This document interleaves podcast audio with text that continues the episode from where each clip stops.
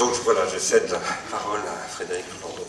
Merci beaucoup. Euh, enfin, je dis merci beaucoup, c'est pas que formel. Je voudrais vous remercier de cette très belle invitation. Euh, pour tout vous dire, moi j'ai plus l'habitude des séminaires dans les placards à balais de l'école des hautes études que dans des lieux pareils. Donc là, vraiment, on se sent, euh, on se sent très bien accueilli. alors, je voulais vous dire aussi le léger flottement qui ne m'a pas quitté depuis que vous m'avez fait cette, cette, très belle invitation. Alors en fait, je devrais presque dire depuis que vous m'avez fait ces très belles invitations, parce qu'en fait, il y avait deux propositions sur la table. Alors il y a une première proposition qui disait euh, Ah, si vous veniez nous parler de, votre petite tambouille spinoziste avec, euh, avec André, euh, vous avez travaillé sur la monnaie, bon, ça, nous intéresserait. Et puis il y en avait une deuxième juste derrière qui était Ah, mais ça serait bien également, parce qu'on sait que vous travaillez sur la crise financière, ça serait bien que vous, que vous nous en disiez un mot au passage. Et alors, euh, vous dire que faire les deux ensemble, ça me paraissait, euh, ça me paraissait pas très simple. Et je me disais, euh, ça va être le grand écart, sauf si on trouve une très belle solution de continuité. Et en fait, elle m'est apparue, c'est que c'est André qui va faire la solution de continuité. Donc c'est pour ça d'ailleurs que je, que je commence. Je vais parler de choses un peu abstraites, qui n'ont pas grand-chose à voir prima facie avec la crise financière, mais en posant quelques concepts sur la valeur, et puis André va prolonger, et lui, il va, il va vous faire glisser tout ça du côté de, la finance. Donc, ceci pour vous dire que euh, si jamais votre envie était au départ que la discussion tourne euh, autour de, la crise financière, je veux dire, si vous voulez qu'on parle du plan Geithner ou de la nationalisation des banques à venir, euh, surtout lâchez-vous bien, hein, ça me fait plaisir. Je veux dire, il n'y aura pas de problème. Hein. donc, André et moi, on sort chacun de, travaux sur, la question, donc là, c'est parfait. Alors, évidemment, avant, la discussion agréable, bon, il y a le somme, quoi. Hein. et le somme est sur la valeur. Alors, Évidemment, ça ne vient pas non plus tout à fait comme un cheveu sur la soupe, cette affaire, parce que vous comprenez bien, euh, dans cette histoire de crise financière, la valeur, on ne parle que de ça. Il y a des dévalorisations partout, il y a des chiffres fantastiques. Bon, donc il faut d'abord se poser la question de savoir ce que c'est que la valeur, comment ça se forme, euh, etc. Ça peut être utile. Et hum, à l'occasion de ce séminaire, j'ai décidé de prendre le problème de biais, hein, et par le, biais particulier de la confrontation entre valeur esthétique et valeur économique. Donc voilà, c'est ça, que je, ça que je voudrais vous, proposer maintenant. Et alors, en cette matière, euh, ce qui est vraiment très bien, c'est que la, conjoncture de l'art contemporain est, tout à fait, euh, est tout à fait merveilleuse. Quoi, hein. euh, le rapprochement de valeur esthétique, valeur économique. Et elle nous sert même un cas, sans mauvais jeu de mots, j'allais dire c'est un cas en or, mais c'est le cas d'Emien Hurst. Bon, alors, c'est pas très, c'est pas très fin, hein, je, reconnais, je, vais au plus facile, mais enfin, je pense. Vous, allez vous apercevoir rapidement que je ne suis pas un spécialiste de, théorie esthétique, hein, donc je, prends les, je prends les grosses choses euh, qui, qui, me passent sous la main. Mais le cas Hearst est quand même très intéressant parce que il porte à leur comble des tendances qui travaillent le champ de l'art depuis longtemps. Alors, ces tendances sont bien connues, c'est celle à la marchandisation intense de l'art contemporain, dont on dit qu'il est de moins en moins art pour l'art et de plus en plus art pour le marché, etc. etc. Et plus précisément, me semble-t-il, euh, le cas Hearst porte à son point critique cette tension de l'artistique et du marchand, c'est-à-dire de l'esthétique et de l'économique. Et euh, ce faisant, il suggère de revisiter deux catégories qu'on pense euh, intégralement économiques, et qui ne le sont peut-être pas tant que ça, deux catégories où précisément se logent et se concentrent toutes ces tensions que je viens d'indiquer. Ce sont les catégories d'intérêt et de valeur. Et donc, vous avez compris, c'est surtout de valeur que je vais parler maintenant. Et je voudrais en parler euh, en mobilisant les armes conceptuelles de la philosophie de Spinoza.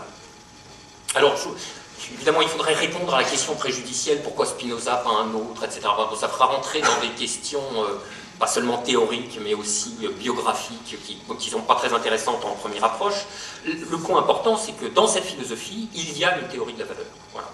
Et on la trouve pour l'essentiel ramassée dans le Scoli d'éthique 3.9, qui dit ceci, je cite, Nous ne nous efforçons pas vers tel qu'objet, nous ne le voulons, ne le poursuivons, ni ne le désirons pas parce que nous jugeons qu'il est un bien, mais au contraire, nous ne jugeons qu'il est un bien que parce que nous nous efforçons vers lui, parce que nous le voulons, le poursuivons et le désirons. Alors qu'opère ce scoli Eh bien, il opère le renversement radical du lien entre désir et valeur tel qu'on l'établit spontanément. Loin que le désir se règle sur des valeurs préétablies, préexistantes, données déjà là, qu'il n'aurait en quelque sorte qu'à reconnaître. Tout au contraire, ce sont les investissements du désir qui sont instituteurs de la valeur. Alors là, euh, on ne peut pas avoir critique plus radicale des théories substantialistes de la valeur critique au terme de laquelle il ne faut pas chercher le principe de la valeur dans les caractéristiques intrinsèques de l'objet, ni dans ses propriétés substantielles. La chose n'a aucune valeur en soi. La valeur lui advient toujours du dehors. Par conséquent, il n'y a pas de valeur objective. Il n'y a pas de valeur, il n'y a que des processus de valorisation. Alors la question subsidiaire est évidemment celle-ci. Comment opèrent ces processus de valorisation? Et là, la réponse spinoziste est très nette, par les affects. Et c'est bien ce que dit Éthique 4.8. Je cite La connaissance du bien et du mal n'est rien d'autre qu'un affect de joie ou de tristesse en tant que nous en sommes conscients. En d'autres termes, il n'y a aucune idée objective du bien et du mal, ces idées sont formées d'après nos expériences et les affects qui en résultent. Nos expériences, c'est-à-dire, pour parler comme Spinoza, les affections de notre corps, telles qu'elles induisent nécessairement des affects. Alors, comme toujours, à sa façon bien à lui, Deleuze redit la chose. Le mal est le point de vue d'un mode. Alors, dans le lexique spinoziste, un mode, c'est une chose, c'est un étang, une chose quelconque. Le mal est le point de vue d'un mode sur une mauvaise rencontre. Et c'est bien ce que confirme Éthique 4.8 démonstration. En tant que nous percevons qu'un objet quelconque nous affecte de joie ou de tristesse, nous l'appelons bon ou mauvais. Et donc voilà, l'affect est l'opérateur de la valorisation. Alors, deux commentaires immédiats. Ben, d'abord, il ne faut pas s'y tromper. Hein. Le concept d'affect, dont je dis que chez Spinoza il est l'opérateur de la valeur, est tout sauf un concept psychologique. C'est tout sauf l'instrument d'une réduction psychologiste en laquelle dégénérerait spontanément le spinozisme. L'affect chez Spinoza reçoit en fait une définition tout à fait contre-intuitive hein, quand on aborde le terme avec tous les présupposés psychologistes dont il a été chargé depuis. Euh, l'affect chez Spinoza, euh, c'est une variation de la puissance d'agir. Et euh, il y a des affects primaires qui sont le désir, la joie et la tristesse affects primaires, par spécification et combinaison desquels on peut, euh, on peut tirer tous les autres affects, on peut engendrer tous les autres affects. Et d'une certaine manière, c'est la partie 3 de l'éthique qui se livre à cette combinatoire générative qui va réengendrer alors toute la luxuriance de la vie passionnelle. Donc, vous voyez, à l'encontre de ce qu'on pourrait imaginer spontanément, l'affect reçoit d'abord une définition corporelle, et on pourrait même dire un ancrage corporel. Mais surtout, Rien n'est plus éloigné du spinozisme qu'un individualisme sentimental, du type de celui auquel se rallient implicitement bon nombre de courants des sciences sociales contemporaines, d'ailleurs symptomatiquement rebaptisés sciences humaines. Non, le spinozisme est un anti-humanisme théorique. Alors je reprends exprès l'appellation dont on a fait un épouvantail intellectuel. C'est un anti-humanisme théorique qui nie absolument toute souveraineté d'un cogito, toute autonomie du sujet, tout libre arbitre délibératif, bref, tout commandement souverain de l'esprit sur le corps. Alors, si vous vouliez vous faire une idée de la position du spinozisme en cette matière, vous ne trouveriez sans doute pas mieux que euh, le Scoli d'éthique 235, qui est une espèce de concentré explosif et qui dit ceci. Les hommes se trompent quand ils se croient libres, opinion qui consiste en cela seul qu'ils sont conscients de leurs actions et ignorants des causes qui les déterminent. Alors, deuxième chose, il est bien évident que le cadre théorique spinoziste offre tous les moyens de passer des affects individuels aux affects collectifs. Et Spinoza veut parler de politique, il consacre deux traités à la chose, ça ne doit sûrement pas être un hasard. Or, sous le point de vue spinoziste, la politique est d'abord un monde d'affects collectifs. En portant le concept du niveau individuel au niveau collectif, on passe donc d'une théorie de la valorisation élémentaire à une théorie de la valorisation sociale, c'est-à-dire à une théorie de la valeur socialement établie, de la valeur socialement reconnue. Par exemple, le traité théologico-politique consacre de longs chapitres à la superstition, envisagée comme phénomène social, c'est-à-dire à la façon dont les hommes collectivement valorisent des phénomènes qu'ils font signe, les infavorables, les autres adverses, etc. Mais le point important est le suivant, c'est que qu'on verge sur ces valorisations, c'est la marque de l'existence d'un affect commun, espoir ou crainte, peu importe. Et dans un affect commun, dit Spinoza, c'est la puissance de la multitude qui se manifeste. Alors qu'est-ce que c'est que cette affaire, la puissance de la multitude? Et d'abord, qu'est-ce que c'est que la puissance? La puissance chez Spinoza, c'est le pouvoir d'affecter. La puissance, c'est le pouvoir d'une chose de produire des effets sur une ou plusieurs autres choses. Alors, les hommes se rencontrent et ils s'affectent mutuellement, ils s'entrafectent, c'est notoire. Ils s'entrafectent joyeusement ou tristement, ce qui les détermine à s'aimer ou à se haïr, c'est selon. Et ils s'entrafectent bilatéralement, mais également sur une base collective. Et c'est là qu'arrive la puissance de la multitude, parce que, si vous voulez, intuitivement, hein, par une sorte d'argument d'échelle, seule la multitude possède le pouvoir d'affecter la multitude entière. C'est-à-dire dispose du pouvoir de produire un affect de portée si vaste qu'il est éprouvé par la multitude elle-même. Donc, l'affect commun vient de la multitude, d'où il est formé, pour y retourner, où il va l'affecter, de sorte qu'il n'y a dans le monde social et historique que les auto-affections de la multitude. Et ça pourrait être d'ailleurs une façon de redéfinir les sciences sociales. Enfin, je, je, vais plus en rabattre un peu, pardon. Ça pourrait être une façon de définir ce que pourrait être des sciences sociales ou une science sociale spinoziste, ce qui n'est pas tout à fait pareil. Hein. Une science sociale spinoziste, ce pourrait être une science des auto-affections du corps social. Voilà. Alors, l'affect commun est donc le produit d'une certaine composition d'affects individuels, une composition qui les homogénéise, qui les intensifie, et qui va leur donner la portée d'une formation affective macroscopique. Alors inutile de le dire, l'affect commun, c'est la ressource de toute politique, lato sensu, puisque c'est le principe même, c'est le constituant même de toute valorisation et de toute adhésion. Du coup, deux choses. Premièrement, à l'échelle sociale comme à l'échelle individuelle, demeure absolument cette insubstantialité et cette inobjectivité de la valeur. De même que la valeur est le produit d'une axiogénie fondamentalement affective, de même la valeur sociale est le produit d'une axiogénie affective collective. De sorte que derrière l'effet de valeur, il n'y a rien d'autre que les auto-affections de la multitude et l'investissement de certains objets par des affects communs qui les valorisent en bien ou en mal, en beau ou en laid, en juste ou en injuste, etc. etc. Deuxièmement, il n'y a jamais un affect commun au singulier, car la politique, c'est aussi que la multitude est fractionnée. Elle est fractionnée en affects communs partiels ou régionaux, si vous voulez. Éventuellement, et même le plus souvent, antagonistes.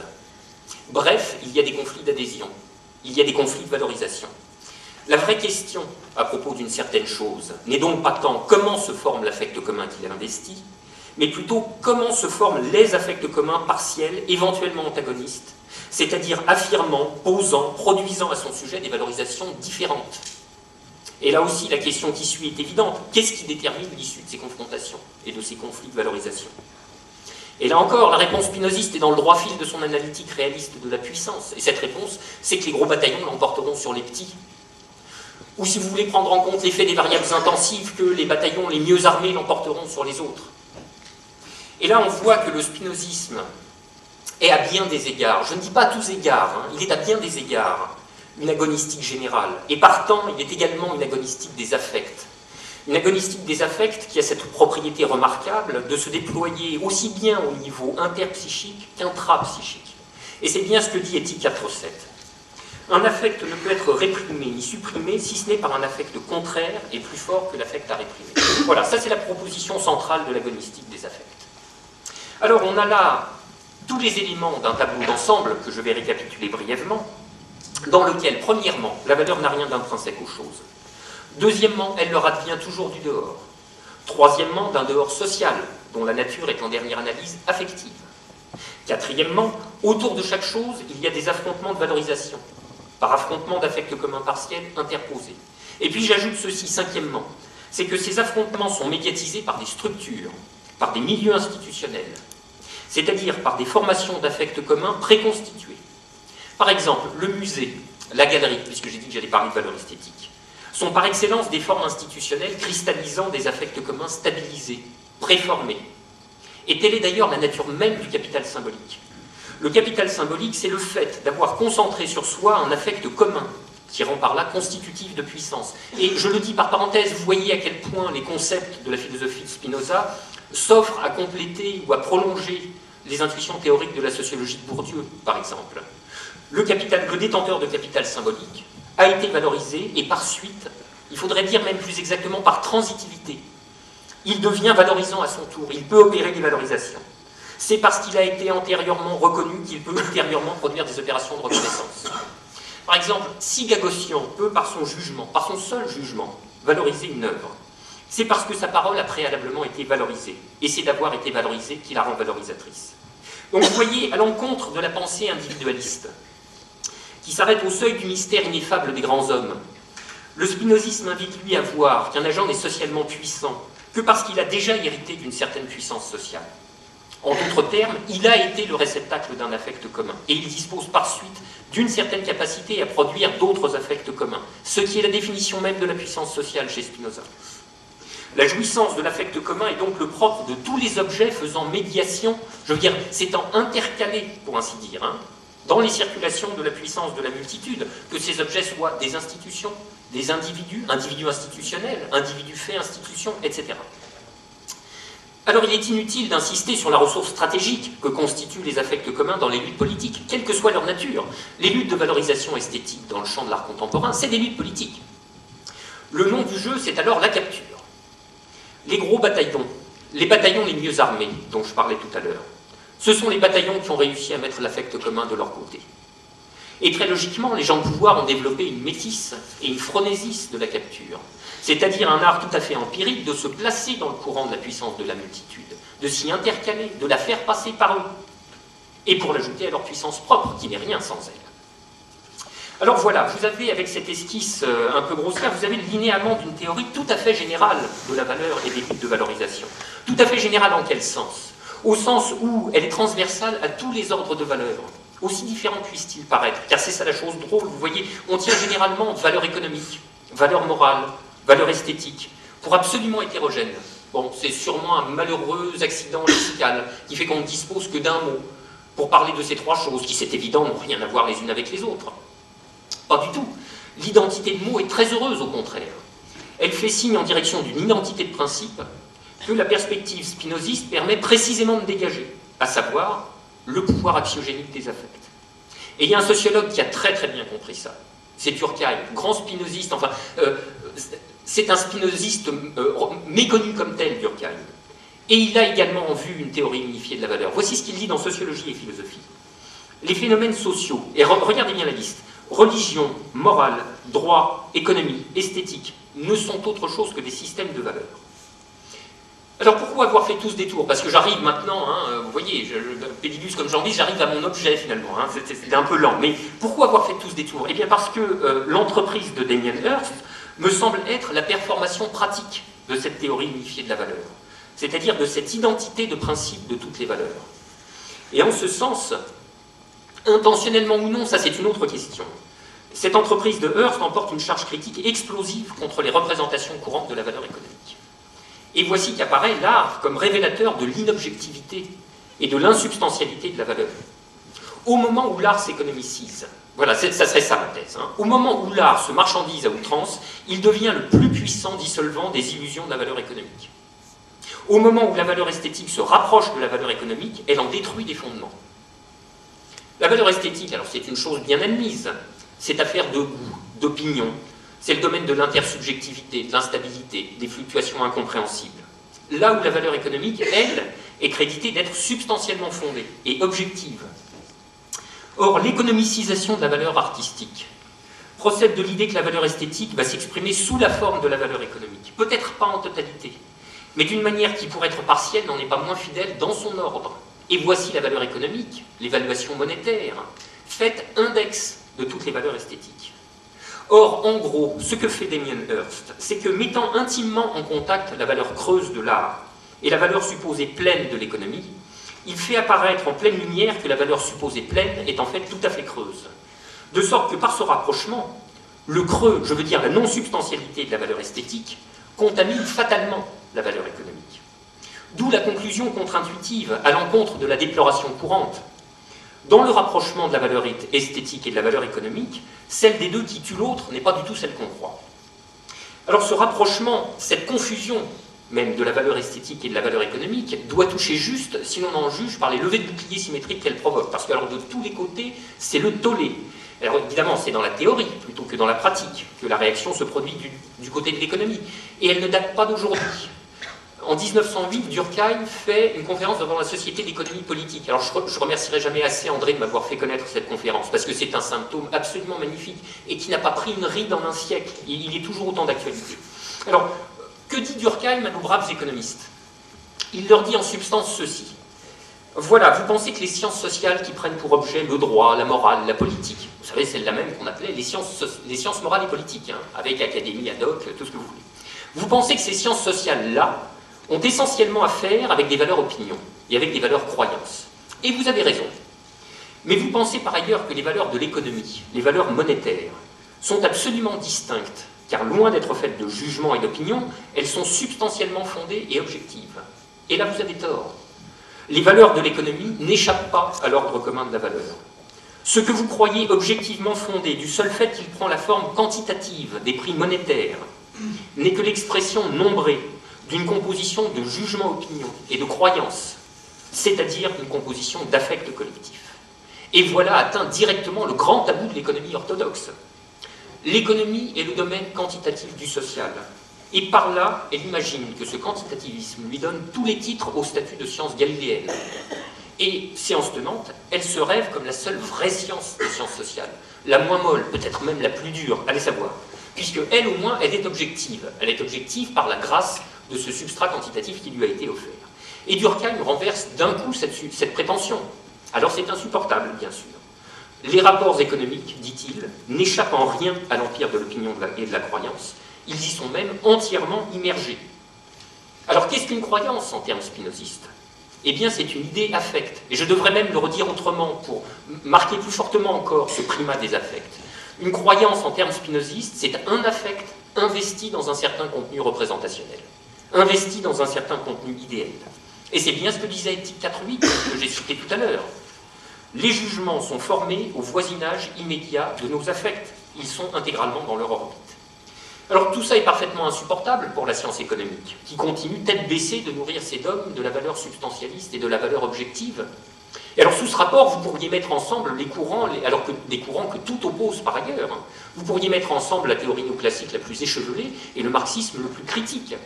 Et alors là où cette persévérance dans l'entêtement euh, atteint vraiment ses, points les plus hauts, c'est en matière de théorie néoclassique de la finance, qui tout entière se construit autour du concept dit de valeur fondamentale. Alors qu'est-ce qu'une bulle? Ah, La théorie néoclassique de la finance répond, c'est la divergence durable des prix des actifs de, de leur valeur fondamentale. Alors en même temps, on peine à comprendre, vous voyez, parce que la valeur fondamentale est là, elle existe, elle est objective, elle est connaissable en principe. Elle est sûrement connue, puisque par ailleurs on fait l'hypothèse que les agents sont parfaitement rationnels. Et pourtant les prix vaguent, ils errent, ils s'écartent. On ne sait pas trop pourquoi d'ailleurs. Je, vous assure que les théoriciens néoclassiques doivent faire de ces contorsions pour tenir toutes ces choses ensemble, c'est absolument invraisemblable.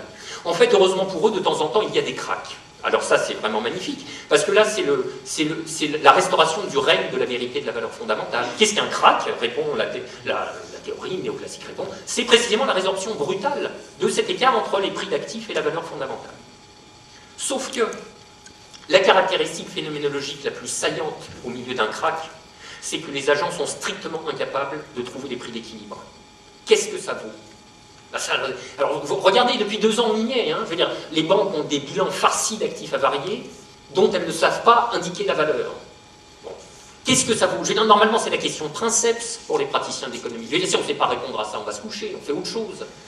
oui, mais sauf que la question demeure sans réponse. Et pour cause, c'est que la valeur fondamentale n'existe pas. Alors, à l'inverse, l'approche Spinoza, Durkheim, Keynes, alors ça vous paraît peut-être bizarre, hein, euh, vous, voyez cette filiation qui va de Spinoza à Keynes, et pourtant, à mon avis, elle est très réelle. Euh, cette approche dit tout autre chose. Qu'est-ce qu'une bulle? C'est un certain profil de croissance explosive des prix d'actifs en tant qu'il est soutenu par une croyance collective, c'est-à-dire par un jugement affect collectif. Qu'est-ce que la bulle Internet? C'est la croyance collective en le fait que les startups seront des Eldorado de profit. Qu'est-ce que la croyance subprime? C'est la croyance collective en l'absence totale de risque des produits dérivés par titrisation des crédits hypothécaires et propulsés aux quatre coins de l'univers par les mécanismes de la finance structurée. Et qu'est-ce qu'un crack dans ces conditions? Eh bien, c'est le renversement brutal de la croyance collective. Un crack, c'est une, bifurcation dans le régime des affects collectifs. Et alors, du côté de l'art, maintenant, eh bien, la réticence à la confusion entre valeur esthétique et valeur économique n'est pas moins grande, mais évidemment pour de toute autre raison. Alors là, je vais m'appuyer sur un texte récemment publié par une artiste qui s'appelle Aude de Kéros et qui annonce, prophétise même, je cite, l'effondrement du financial art. Alors c'est un texte presque parfait pour mettre en évidence tout ce dont je viens de parler, mais j'en ai peur selon une mise en évidence tout à fait inintentionnelle. Je, pense que mon interprétation est, radicalement étrangère aux propos de l'auteur. Et je le dis d'emblée, je vais faire de ce texte une lecture symptomale et documentaire. Alors, voici quelques citations. New York a fait de l'art contemporain un financial part. New York est considérée comme la capitale de l'art depuis presque quatre décennies. New York n'est pas une capitale de l'art au sens où nous l'entendons en Europe, un lieu de culture, d'échange intellectuel et artistique à caractère universel, où l'argent et la cote ne sont pas la finalité. Donc c'est très drôle parce que vous commencez à lire ce texte et il vous paraît qu'il appartient entièrement au registre de la parfaite positivité, et en fait très vite vous apercevez du contraire. Il est complètement dans le registre de la normativité et de la performativité, car on a là tous les éléments d'une lutte de valorisation. New York a fait de l'art contemporain un financial art, c'est la position d'une différence de valeur par qualification distinctive. New York est considéré, considéré comme la, capitale de l'art, c'est la dénonciation d'une idée reçue, c'est-à-dire la qualification d'une valeur comme fausse valeur. New York n'est pas une capitale de l'art au sens où nous, nous l'entendons en Europe, c'est l'assertion de la fausse valeur par comparaison avec la vraie. La vraie, c'est nous, nous en Europe. Et donc, vous voyez, ce texte, qui pourrait être pris pour une analyse, est tout entier une prise de parti, c'est-à-dire un mouvement stratégique à l'intérieur d'un champ de lutte où il a vocation à produire un certain effet. Alors ça ne veut pas dire que le texte n'ait aucune portée analytique, parce que très logiquement, les insiders ne peuvent pas ne pas avoir une connaissance d'insiders de leur milieu. Elle est souvent pertinente. Haute de Kéros dit des choses assez lucides, euh, même si elles sont de mieux en mieux connues sur le champ de l'art. Et, et ces choses qu'elle dit, c'est l'analyse de la structure institutionnelle captatrice et productrice des affects communs, c'est-à-dire opératrice des valorisations, mais des fausses valorisations. New York a fait de l'art contemporain un financial art dont la valeur s'élabore grâce à un jeu de collectionneurs, tout à la fois membres des conseils d'administration, des musées et des fondations, propriétaires de supports médiatiques, de maisons de vente et de galeries. Vous voyez, derrière les valeurs, derrière les fausses valeurs, Haute de Kéros dévoile les réseaux de valorisation. Et le signe pour Haute de Kéros que les fausses valeurs sont fausses, c'est ça. C'est qu'on peut faire l'analyse de leur mécanisme de production. Et ça, ça les, ça les irréversiblement. Ces affirmations du Champienne visent à protéger l'art contemporain, produit financier et médiatique, ne reposant sur aucun critère vérifiable et compréhensible.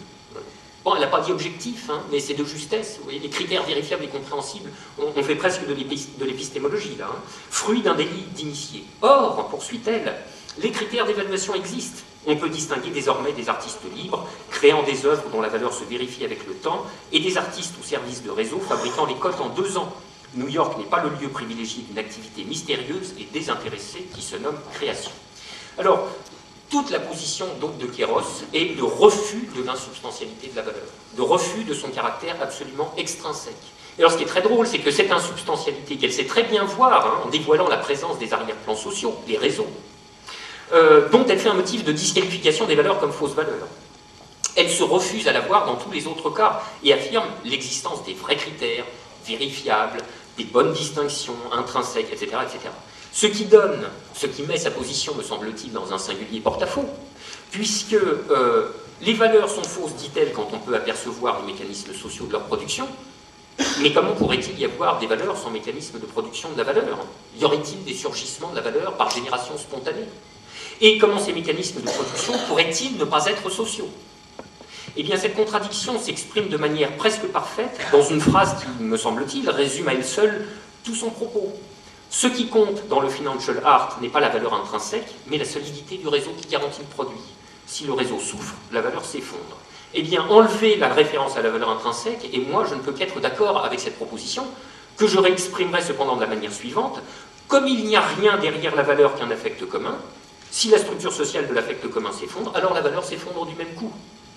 Et oui, si le support tombe, la chose supportée tombe avec. Voilà. Donc l'erreur, c'était de croire que la chose, en l'espèce la valeur, pouvait tenir en l'air d'elle-même, toute seule, par ses propres moyens. Et ce qui, me semble-t-il, abuse ici au de Kéros, c'est que la structure sociale de l'affect commun a un caractère institutionnel très marqué, c'est presque épais, il faut dire les choses. Hein. Il se donne comme l'appareil d'un projet politique de valorisation très très visible. On pourrait presque parler d'entreprise concertée. Mais ceci est une caractéristique seconde. On peut la trouver tout à fait désagréable, et pour tout vous dire, ça n'est pas loin d'être mon cas. Mais pour si désagréable qu'elle soit, elle demeure seconde néanmoins, analytiquement. Dans tous les cas, aussi bien les cas qu'on aime que ceux qu'on n'aime pas, il n'y a rien d'autre derrière la valeur que les affects communs et leur structure sociale. Aussi, formellement parlant, les motifs par lesquels Haute de Kéros pense ruiner la position de ses adversaires sont les mêmes qui ruinent la sienne propre. Alors de quoi ce texte est-il le document? Et je vais finir là-dessus. Il est le document d'une bataille. Il est le document d'un choc de valorisation antagoniste qui rappelle que derrière les valeurs, il n'y a jamais autre chose, en dernière analyse, que des luttes d'affects communs et la victoire d'un affect commun majoritaire, avec ses mécanismes de formation. Alors il n'est pas impossible qu'à la fin des fins, Haute de Kéros ait raison, entre guillemets, mais pas pour les raisons qu'elle croit. ça ne sera pas par l'effet de la parousie triomphale de la vraie valeur. Ça sera tout simplement parce que, sans le savoir, elle a rejoint les plus gros bataillons, ou les bataillons les mieux armés. Alors cette réalité un peu désenchantée, il faut le dire, de la valeur, peut cependant euh, échapper au registre légèrement déprimant de l'analyse et faire l'objet, et ça c'est beaucoup plus intéressant, d'une reprise proprement artistique, à l'occasion de quoi elle livre des aperçus et des paradoxes tout à fait stimulants. La proposition de Damien Hirst, quoi qu'on pense du personnage et de son entreprise, en fait partie. Mais alors, évidemment, travaillant sur la monnaie avec André depuis quelque temps, je ne pouvais pas ne pas être sensible à cette autre proposition, qui est déjà ancienne, soit un billet dessiné par Warhol, ce n'est pas moi hein, qui l'ai fait. Euh, sa valeur faciale est de 10 dollars. Question, quelle est sa valeur effective? Eh bien, tout l'intérêt de cette proposition, vous voyez bien, c'est d'organiser en elle-même, et non par le jeu de commentaires extrinsèques, c'est d'organiser en son sein la mise en conflit de principes de valorisation antagonistes. Quoique formellement identiques, je, le redis, puisque derrière toute valorisation, il faut toujours chercher l'affect commun, c'est-à-dire la potentielle multitudinis. Mais Warhol, en un seul geste, ici, fait jouer deux affects communs, l'un contre l'autre, ou peut-être même l'un avec l'autre. L'affect commun de la valorisation monétaire, qui valorise à 10 dollars un billet marqué 10 dollars, et l'affect commun de la valorisation artistique, qui donne à l'œuvre une valeur immensément supérieure à la valeur faciale de la chose représentée. Alors d'une certaine manière, et c'est sans doute moi qui projette mon propre point de vue dans cette affaire, j'ai tendance à penser que la démonstration aurait été encore plus, convaincante si Warhol s'était contenté de punaiser un vrai billet de 10 dollars. Et là, on aurait eu cette chose assez drôle d'un vrai billet de 10 dollars qui aurait pu s'échanger à des milliers ou à des millions de dollars. Alors on peut faire plus vertigineux encore avec cette autre proposition de Sildo Meirelles, Bon, le, billet de 0 dollar de Meirelles, et je le précise aux dimensions réelles hein, du greenback, c'est 6 cm et demi par 15 cm et demi. Donc là, on a, on a, un objet tout à fait remarquable. Hein.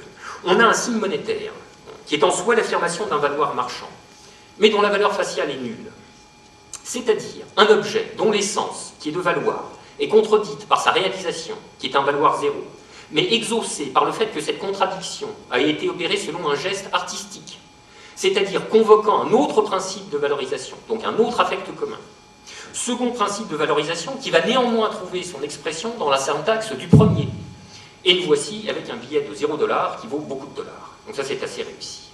Alors, vous voyez, pour finir, s'il est vain, dans le registre de l'analyse rigoureusement positive, de chercher quelque chose que la valeur économique aurait, et que la valeur esthétique n'a pas et ne devrait pas avoir, ou bien l'inverse, en revanche, le jeu en combinaison, en opposition, en dénégation ou en subversion de ces différentes formes de la puissance de la multitude est loin de manquer d'intérêt. Je céderai même à la tentation de dire qu'il est loin de manquer de valeur. Voilà, je vous remercie. Merci beaucoup.